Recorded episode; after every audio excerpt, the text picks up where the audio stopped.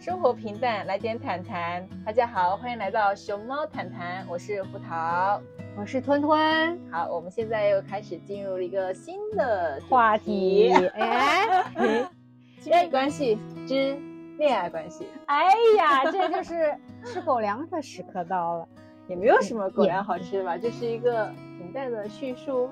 一个平淡的叙述，那行吧。那如果是个平淡的叙述，咱们就按照时间线，这叫什么 timeline，然后来讲一讲。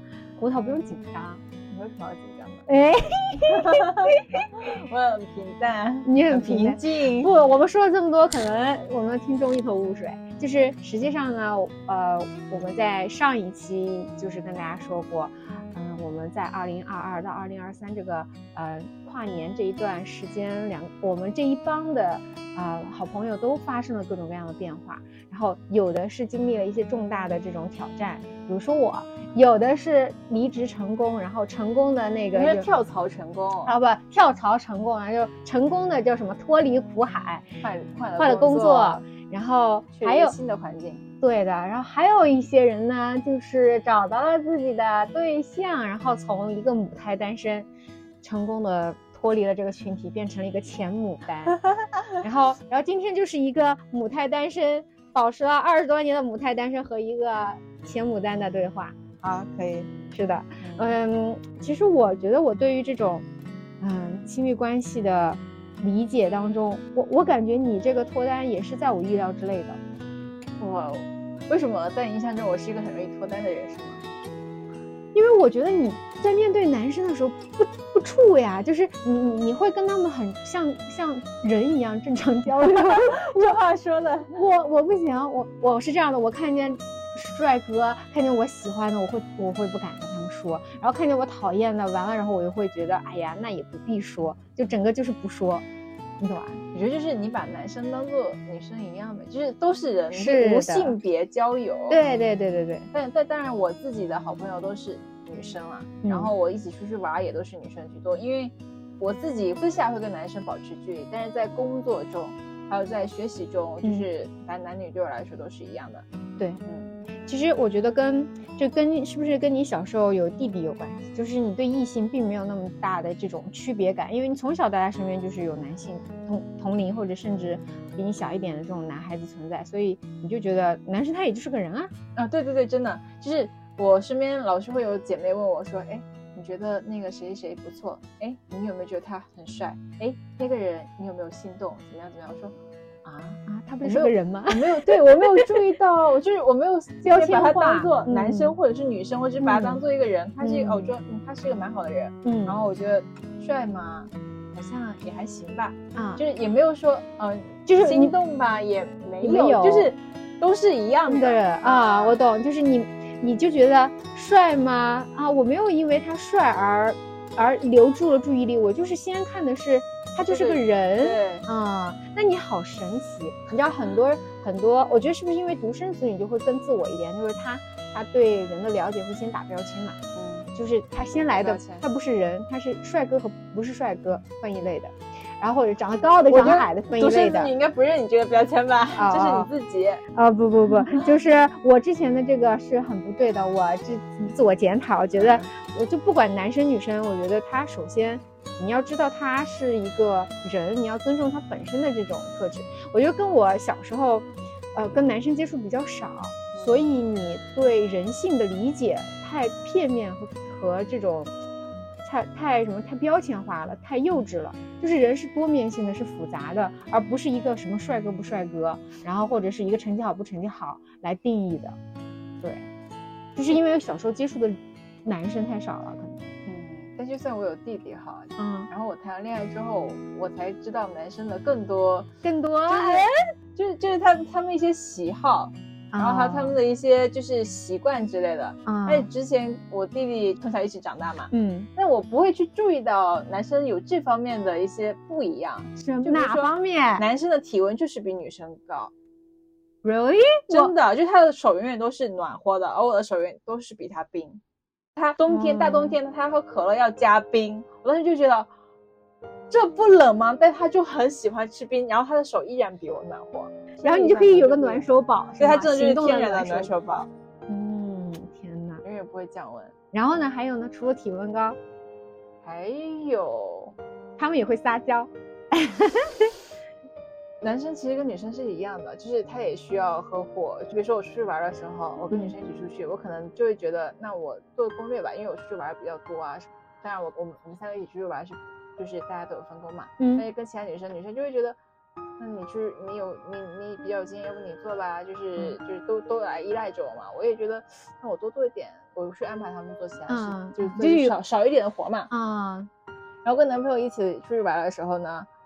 然后他他安他安排我做攻略，我就不乐意了啊！我就说，嗯，那我出去玩，你看我负责住宿和饮食，然后你负责交通和攻略，不是很正常吗？啊！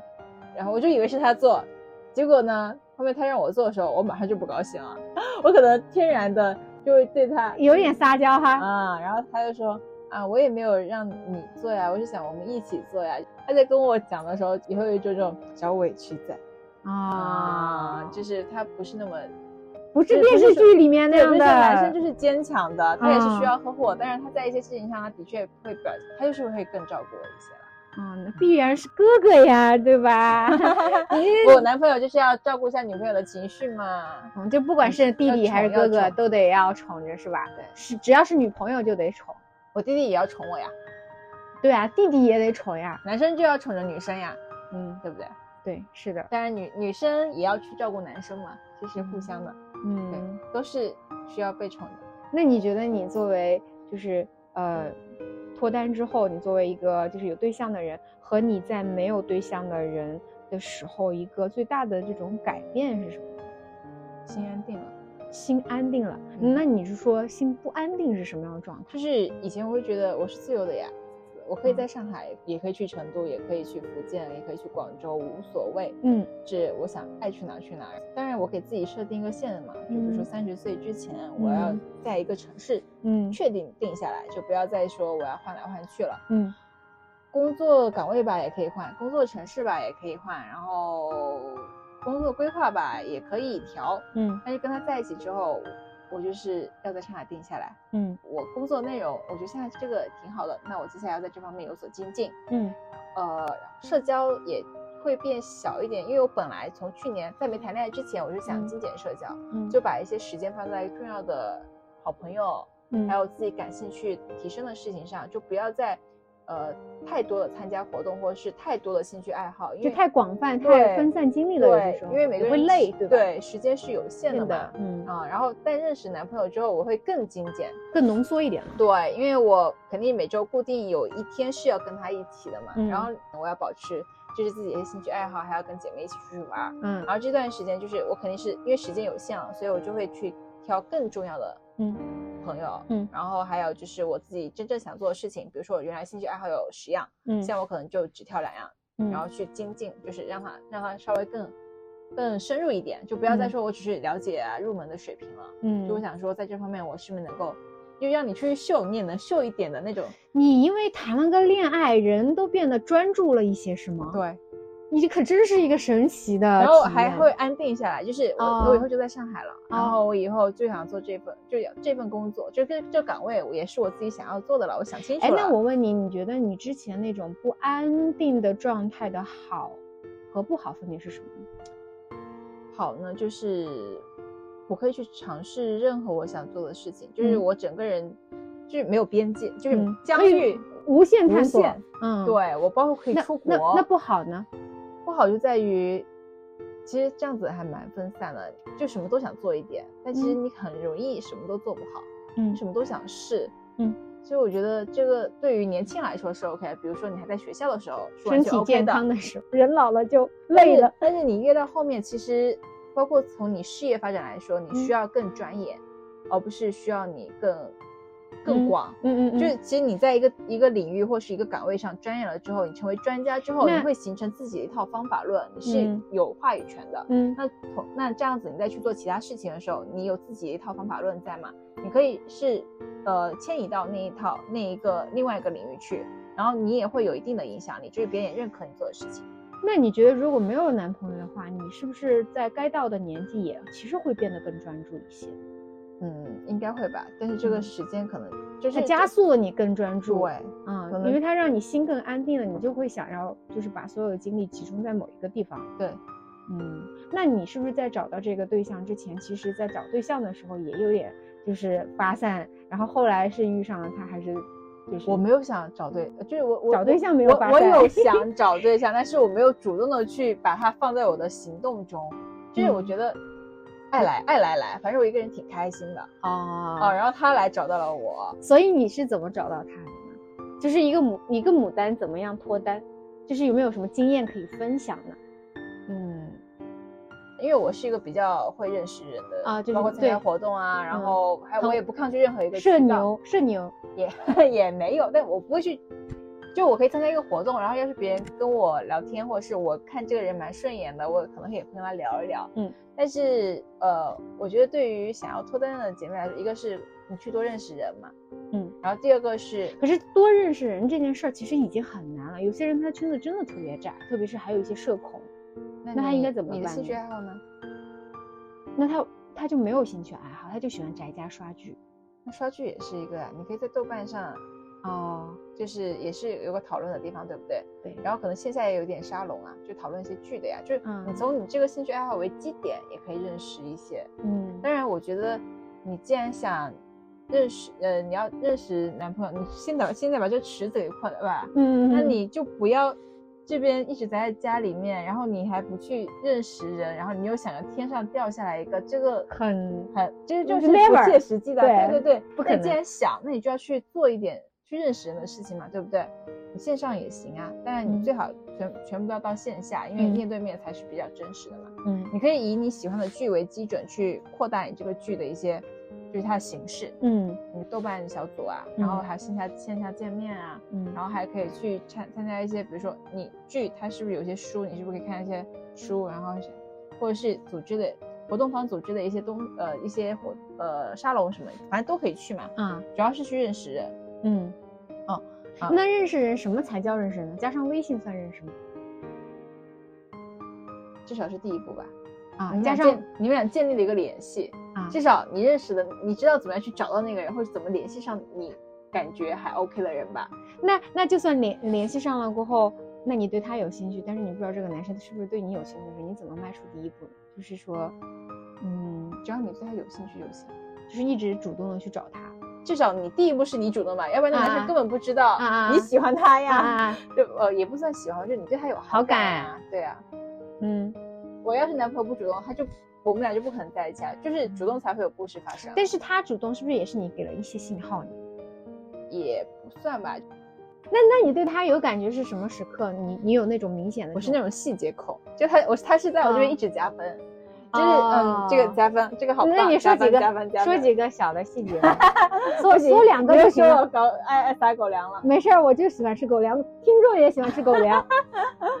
不是第一面见面的时候，我是对他没有什么感觉，就是觉得这人还 OK。然后就是我就是只是没就是没有觉得他特别特别好，但是就是不不讨厌。对，嗯，就是我说的第二个点，就是你要给人家机会，就是只要他没有触及你的底线。嗯，比如说你一定对身高有要求，嗯，你一定对地域有要求，你他然后或者是他做哪些事情让你会觉得非常的反感，比如说他非常不尊重女性，嗯，比如说就第一次见面就对你动手动脚啊这种你无法忍受的这些点，然后雷区他没有踩，嗯，我觉得第一次见面只要没有让你不舒服的地方，都要给他下一次再约你，或者他来找你，嗯，就不要太拒绝，嗯，而不是说我一定要上头了，或者是我对他哎我喜欢他了你才去。去去跟他聊，嗯，就是就是没有那种，其实很少有这种一见钟情，砰砰砰的那种，就是很多时候我们都是要随着了解去增加加分的。对对对，所以我第一面见他就是没有很有感觉嘛，但是他他有个很很厉害的地方，就是可能他也打不死的小强吧，不是他可能也不是一个很急的人，就是他是一个很稳啊，细水长流型，会很在意你的感受的人，嗯，所以他的节奏把握的非常好。嗯，但他后面跟我说，他其实应该是前一个月就就想就是表白表白，但是怕把我吓走，所以他就没有。我说那个时候的确会把我吓走。他知道你是牡丹嘛，就没前面没谈过，知道呀啊，所以他可能考虑到了这一点，就觉得如果太快的话，会第一次谈恋爱的女生就会有一点，就会把别人吓跑吧。嗯嗯，那那那那细节控来说两个细节，刚刚没说呢。就他很尊重啊，这是第一个细节是吧？啊，对对对。那那第二个细节呢？让你觉得动心的细节？动心的细节，哎妈，这这太多了，挑出来。哎呦，我的天，这这事事有回应，事事有回应，就是就是，比如说，嗯，我跟他说，就是聊天的时候，你他不发表情包，嗯，他发表情包都是微信自带的表情，就是 OK，就是那个那个圆圆的那个对对对对什么 emoji，对。然后他有一次跟我聊天再发的时候，我就说，嗯，你这个表情包其实我只有跟长辈啊，或者是领导同事才会发。你要不给我？我说你要不存下我的表情包，然后他就说，哦好，我去想一想。然后后面他又可以发表情包了，就他会去一些群里面收藏表情包了，你知道吗？他会根据你提的要求做改变。那我觉得这个还挺加分的。然后还有就是当时我戴帽子，嗯，他那天说了三次，他说没什么紫外线，不要戴帽子。为什么呢？我就想戴帽子。对，我就想说我想戴帽子，这关你什么事儿啊？然后没有，我没有直接这么说，我后面我就说。你今天已经三次跟我说不要戴帽子了，嗯，你的需求是什么呢？我觉得应该不是说简单的不要让我戴帽子吧？啊，你还追问了他为什么这么说？对，然后他说因为帽子不好看啊，然后然后他说但他知道这么说不太好，哦，那他还是知道，对，然后我说对，的确我现在我就会说我现在的确心心情不太好，嗯，但是我要戴帽子，嗯，我就是眼睛不太就是那种光我会就是睁不太开眼嘛，我就说你要照顾我的需求，嗯。然后他就说他学物理的，他知道现在紫外线不是那么强，对人体没有伤害那么大。我天哪，这直男可以不用戴帽子。然后那个时候，然后我们大概走了五百一百米，我们俩没说话。嗯。然后后面我觉得差不多五六点了嘛，你把帽子摘下来了。嗯。然后我说，我现在摘下来是我觉得 OK，这一次我可以，呃，先就是尊重你的，就是。嗯，你的好几次了的要求，嗯，但是我觉得，我希望你以后要尊重我的需求，就是我尊重你了，我也希望你以后也要尊重我。对对对，我说帽子帽子这件事情，我是后面还是要戴的，嗯嗯，然后我回去就总觉得咋就我要不戴帽子呢？我说不行，我下次还要跟他提，我说我就是还是要戴帽子，反正就是我就有点不舒服了，嗯，然后下次我还没来得及说这个事儿，他主动跟我说，他说。其实上次不是，呃，就是我说你帽子不好看，嗯，呃，其实不是不好看，是我觉得你戴帽子的时候跟我有距离感。哦，他就主动说出了真正的那个对他主动，他可能他自己回去也在想这件事。哦，我在想他是不是就是因为他比你高嘛？如果戴了个帽子，就完全不知道你的脸。然后他当时跟我说的时候，我一下子就。心软了，你知道吧？然后我想，哦，他说，他说帽子这件事情是小事儿，他说我们可以一起买，我可以给你买，我们可以一起买。你可以戴个鸭舌帽嘛，就好多了。我戴的就是那种只有前面的那种的呀，檐的帽啊。哦。然后他就觉得看不到，因因为那个时候还不确定关系嘛。我知道一个好的解决方式，让他给你打伞。哎。打太阳伞，然后后面我们一起出去玩的时候，他就会说你要不要戴帽子？我他我我说他主动问，对，然后他说他可以回回他宿舍拿什么的。哦，那那时候就他记住了，他上心了，对，还蛮多这种细节点的，就他都会记着，就一直觉得在加分。嗯，哎，其实我我看我看了那个福桃男朋友的照片，可帅了，又高又帅，真的真的，我说实话，真的是又高又帅，而且，嗯，感觉而且是。研究理科的男生就是又又很低调，又很纯粹，对，就是而且很浪漫，对不对？他浪漫是因为他喜欢天空，然后喜欢植物，啊，然后另一个他戳我的点，嗯，就是我们一起去植物园的时候，他不是什么植园？城植物园，上海植物园，上海植物园哦，就他很知道植物嘛，嗯，然后跟我介绍一些植物，然后去天文馆的时候，他给我介绍天空的一些，就他懂很多，对，然后介绍植物的时候。他跟我说这是植物的种子，然后他去摘了摘了摘一些，嗯，然后我去他干嘛呢？然后往天空上一飞，然后那个植物就跟小飞机一样在天空上飞，哦，然后就觉得哇塞，好浪漫，就像就像魔术师一样在在做魔法一样。然后然后我在跟他说这件事情的时候，他说啊，他这不是很普通吗？我说可是他很浪漫。他说哦，我知道了。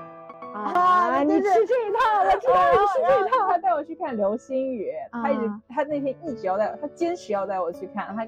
跟我讲三四遍了，嗯，晚上的时候，然后最后面我就一直不去嘛，因为我那段时间很忙，嗯，在在负责公司的那个考核的一些事情嘛，嗯，然后那又是最后一倒数第一天，就是下面是第二天我就要出考核的成绩了，然后他是前一天流星雨嘛，流星雨就不是他说了算，是天老天说了算。对，他就强烈给我推荐，他说这是今年最漂亮的流星雨，要不要带我去看。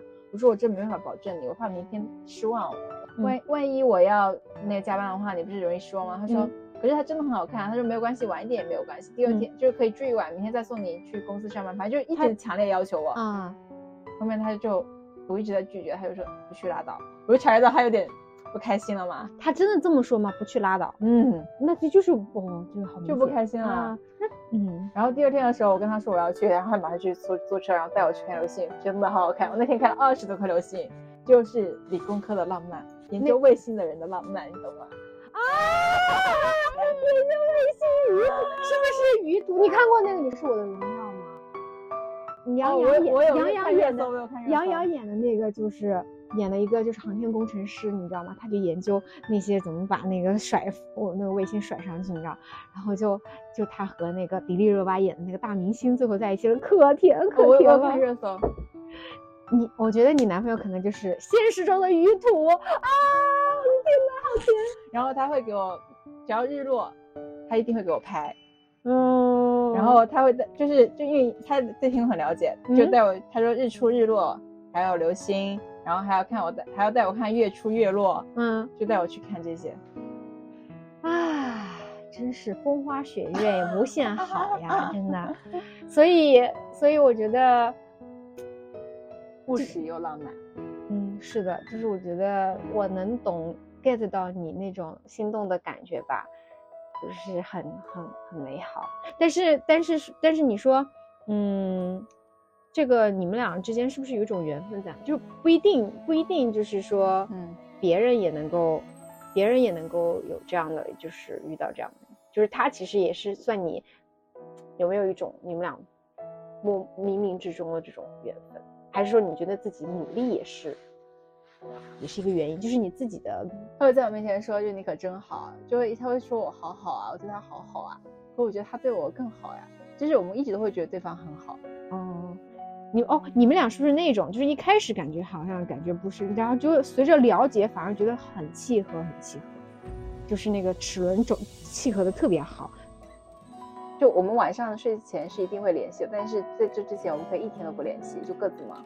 嗯，哎，那你们俩属于是那种大家都比较独立的那种个体，但是灵魂上又很契合的那种，就我们会很放心对方，嗯，就不会成熟人的恋爱，嗯，就很轻松，嗯，然后嗯。但是他还比较黏我，比如说工作日的时候想来看你，嗯，然后周末的时候也会想要两天一起。然后我被我被他带着，慢慢的也会觉得，哎，工作日要不见一见吧。然后周末也可以的话，就是变柔软了啊。嗯，就之前就是觉得，嗯，工作日我要忙，我要忙自己的事儿，然后我要去健身，我要去干嘛干嘛干嘛，我可可忙了呢。嗯，然后现在就是，那工作日至少要留一天给他一起晚上见见面。嗯，然后周末的时候要是可以，那就两天吧。其实，所以你们俩其实互相改变的，就是为了让这段关系更好，你们是互相在改变的。而这个改变，其实我觉得。不管你们以后是走多长远的路，我觉得这段对你的人生、个人人生成长也是一个很好的一个体验。你觉得呢？对，就是我，我觉得谈恋爱这件事情是，就你你自己你自己是有成长、有提升的。嗯，然后这段这段感情对你来说是促进作用的，哪怕以后没有在一起，我觉得也是一个很好的体验。嗯，就是你谈恋爱之前要确定他是一个很好的人。抛去做呃伴侣，他也可以成做你的好朋友的那种，嗯，才不你才你才会觉得这个人是很好很 OK 的，嗯。那如果嗯，当然走走在一起是走下去是最好的啊。反正他做了好多事情让我觉得，哎，要不以后就一一起走下去吧。哦，你都有这个瞬间了。他是抱着那种。他一直都是抱着那种要跟我结婚，然后一起走下去的那种决心，包括告诉我他以后的规划，包括要买房啊什么什么的。嗯，然后就会让你很踏实。对，我会一直被他带着往前走，就就是跟我说他是认真的，嗯，他的未来规划是什么样子的。反正很多事情就是他，就然后包括一起说每周一定要安排一天出来什么，都是慢慢他在感染着我，嗯，自觉或是自愿的做出这样子的改变。哎，我发现这种组合特别好。这个规律是不是就是男生多谈几段，跟一个女生初恋结合，其实也挺好的。嗯嗯，对啊，我觉得男生，而且这个男生是非常就是有责任感的。对，他会珍惜，他会知道女生是第一次，他会保护她，而不是说你第一次我就欺负你，什么都不懂。那你比如说对现在嗯想要脱离单身状态的这种母胎单身狗，就是对象一定是要母胎单身狗，你觉得觉得对他们有什么建议吗？我不是给了第一个嘛，你先确定你的理想型，这理想型是说你要设置几条，你觉得一定是就哪些点会比较吸引你的，比如说对于我来说就是很尊重女性。然后很靠谱，嗯，很专一，嗯，呃，这上进，嗯，这四个点会觉得这是我吸引我的点，嗯，地域我是没有什么要求，但是可能有些人一定要享受户之类的哈，嗯，这个就看每个人的，这个是非常 basic 的条件。然后后面我说那种人格是那种吸引点，嗯，加分项，然后再还有一个就是雷区，嗯，就碰到什么一定不行，你一定要想清楚这三个点。然后你再去认识人，嗯，然后你认识的这些人，嗯，还有就是你不要你列的那个理想型，你别说我列七八七八九条啊，嗯，既要又要还要一二三四五六七八九，那我觉得你可能找不太到，嗯，比如说既有钱又有能又有才。还很帅，还很爱你，对，还很体贴人。我就想说，那这些男，这个男生电视剧看多了吧？真的是，这个男生身边应该也不缺女生，或者是他为什么要看重你？当然不是说婚姻一定是交易哈，只是我觉得至少在恋爱的时候，你也有吸引人，他也有吸引你的地方，你也有吸引他的地方，就是综合来说是匹配的嘛。嗯，从第三者来角度来说，当然如果你是一个。情绪价值非常高，很很有能给予别人对很多很多的。你要让男生看到这一点啊，对不对？对对，你也要让别人看。但这种不是说我认为我很能提供给你情绪价值，我性格很好，而是所有人都这么认为才行。嗯，对对。然后就是先想清楚自己要的是什么，嗯，然后再去找人，再认识人。认识人了之后，你要去给别人机会，给自己机会。其实不是说给他机会，你也要给自己机会啊。对啊。如果我一开始就觉我我觉得我对我男朋友没有那么喜欢的话，嗯，那我就一拍一一就是就打死了。然后他后面再来找我，就嗯嗯啊哦，那就那就那就没戏了。对对对。但是我就是觉得我男朋友还 OK，就是虽然没有很吸引，马上就很喜欢，因为我没有一见钟情，我本来就不是一见钟情的人，就是慢慢加分型的。嗯，所以就是。我的性格不一样，可能有些人就是喜欢要那种第一眼的感觉，对对，就那种碰撞的感觉。但我不是嘛，所以我就觉得还好。嗯，然后慢慢的相处，相处过程中就是你要慢慢去看他是不是符合你的，比如说我刚才说那几个点嘛，嗯，要靠谱，嗯，要专一这些，符合这些 OK，那我们就继续往下聊。嗯，然后我男朋友还有个很很好的点，就他他觉得关系是。要认真经营的，嗯，他是成长型的人，嗯，然后他是灵活的人，他他又问我是不是觉得这样很 OK，我觉得我也是这样子的人，嗯，所以就在这种情况下，我们俩碰到问题就会去解决问题，就我们之间其实没有怎么吵过架，我是觉得我吵过，我觉得我们应该吵过小吵过三次吧，嗯，他说不，他这不是吵架，是碰到问题我们去解决了问题，嗯，所以我们应该就碰到了三次，但是每一次解决问题的时候，我会觉得我更喜欢他，就是。就又就觉，就我觉得我们感情更深了一步。嗯，对，是这种，就一直是往好的方向发展的。嗯嗯，可能因为你们现在在热恋阶段吧，希望你们过了这个阶段之后的那一段，就是磨合期的时候，还有一些更好的发现。就是说，嗯，再进入一些，嗯，希望你们能走得更长远。但是，就我们现在不是那种。很激情黏的那种感觉，就是其实是热恋期啊，我们俩还还算蛮成熟的，就是好像没有那种天天就是啊一定要黏一起。就你看我们现在就是可能睡前聊个半个小时，然后见面的时候是很黏，那不见面的时候就是完全不会说我天天来找你啊，吵呃就是来来跟你 share 一些什么东西啊，我们没有这样，就是可能晚上开热的时候，我我作为牡丹，我非常害怕恐惧这样的状态，你知道吗？就是完全由另外一个人侵入到了你的个人的生活范围。你看那个《爱情神话》了吗？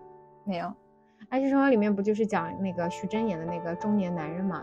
然后他喜欢马伊琍那个中年中年女人，然后他就是特别想要对她特别好。徐峥就是说我我这家里有房子，我把这个房子借直接租给你，你别租在你那个老破小里了。嗯，马伊琍一下就退缩了，反而，因为她觉得这种太过于热情和那种就是轰轰烈烈的那恋爱，她已经承受不住了。